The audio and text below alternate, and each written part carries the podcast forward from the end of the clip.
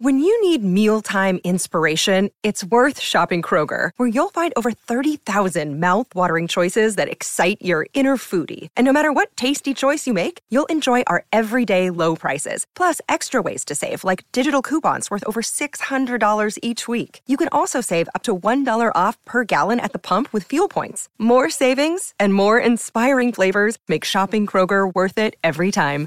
Kroger, fresh for everyone. Fuel restrictions apply. Joining us now, we've tracked them down, um, still celebrating the World Test Chat. We know what it was like. We, we were the first inaugural holders. Our name's on the trophy. Theo, welcome in. Staffy, always good to be on the podium with one of the all-time great cricketing countries. What a pleasure for Australia. yeah, it's it must be good to be second only to New Zealand. You know, that's that's that's a pretty good thing.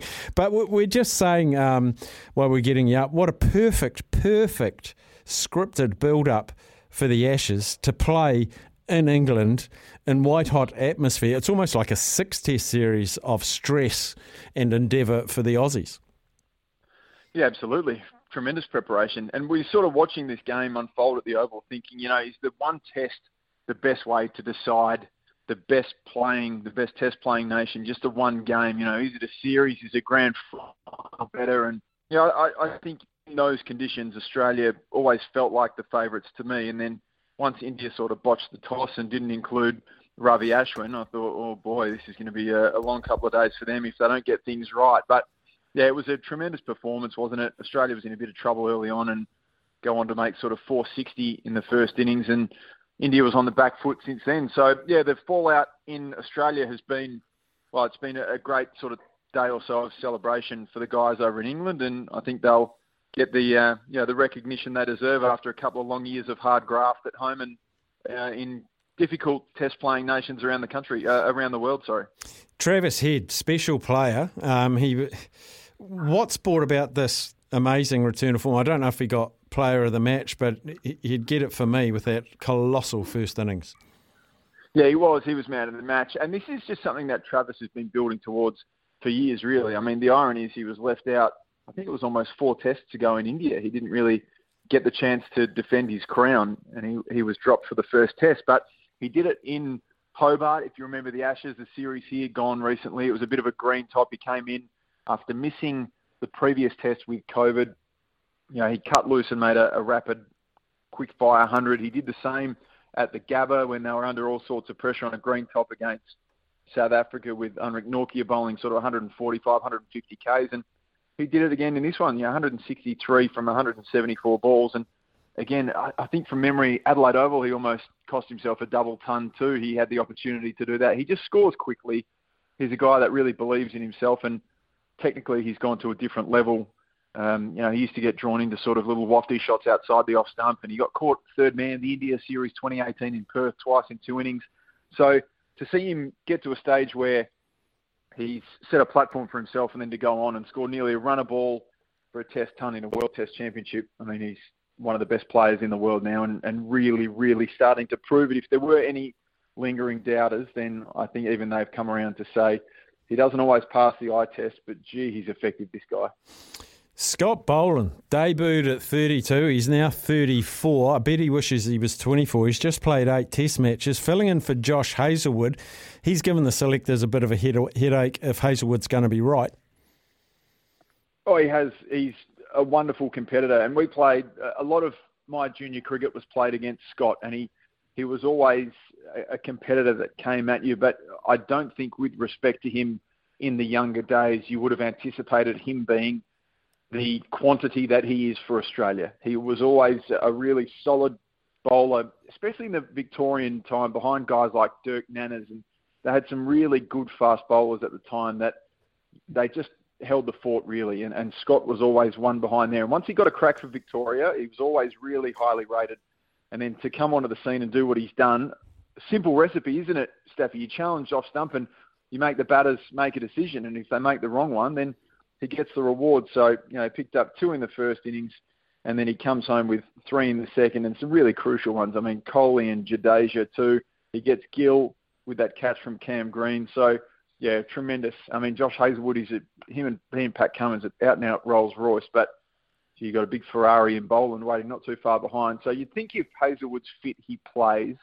And unfortunately for Scott, you know, that Andy Bichel role of that mm. glorious mm. team in the 2000s where he just could not get on the park, but was one of the best fast bowlers in the country. I, I think that's Scotty Boland's uh, position at the moment. But so highly rated and a, a, much loved member of that cricket side, and so he deserves to be.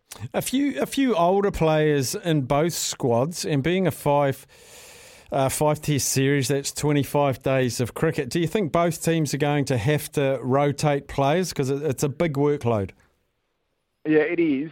I mean, I, I tend to think you rotate a player if they're sore. I mean, if Josh Hazlewood thinks he can get up, and you obviously can't rest the skipper, and that's the corner that Australia's backed themselves into with Pat Cummins.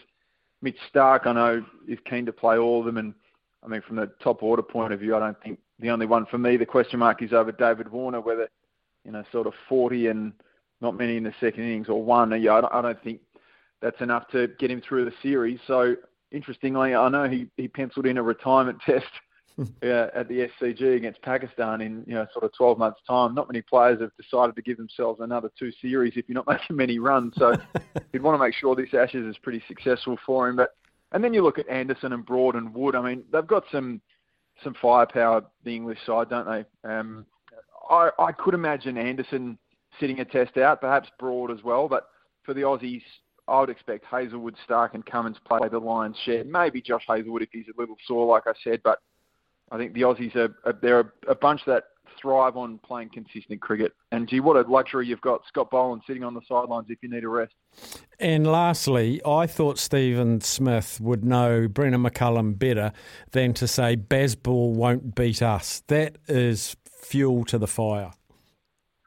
Well, anyone who's ever had anything to do with Brendon McCullum knows that he is a character that loves winning you know, he's a he's an entertainer. We saw him for near on three decades play international cricket in a way that most of us could only dream of playing. So he's empowered the English side. But I think the style of cricket really is like Travis Head, he's being aggressive, he's moving the game on. They're not unnecessary risks, are they? The ones that England take. I mean, outside of Joe Root trying to reverse sweep early on in his innings, I remember getting caught in that the Sri Lanka series or the you know, just doing something sort of silly that he didn't need to do, or maybe the New Zealand series. But outside of that, you've got players that are playing aggressive cricket, and it's great to watch. So I think the biggest challenge for the English side and the Bazball sort of mentality is, well, can now can you take on Cummins, Starc, Lyon, Hazlewood, Boland, generally the world's best four or five bowlers, on surfaces that are seaming around and have the courage to play carefree and,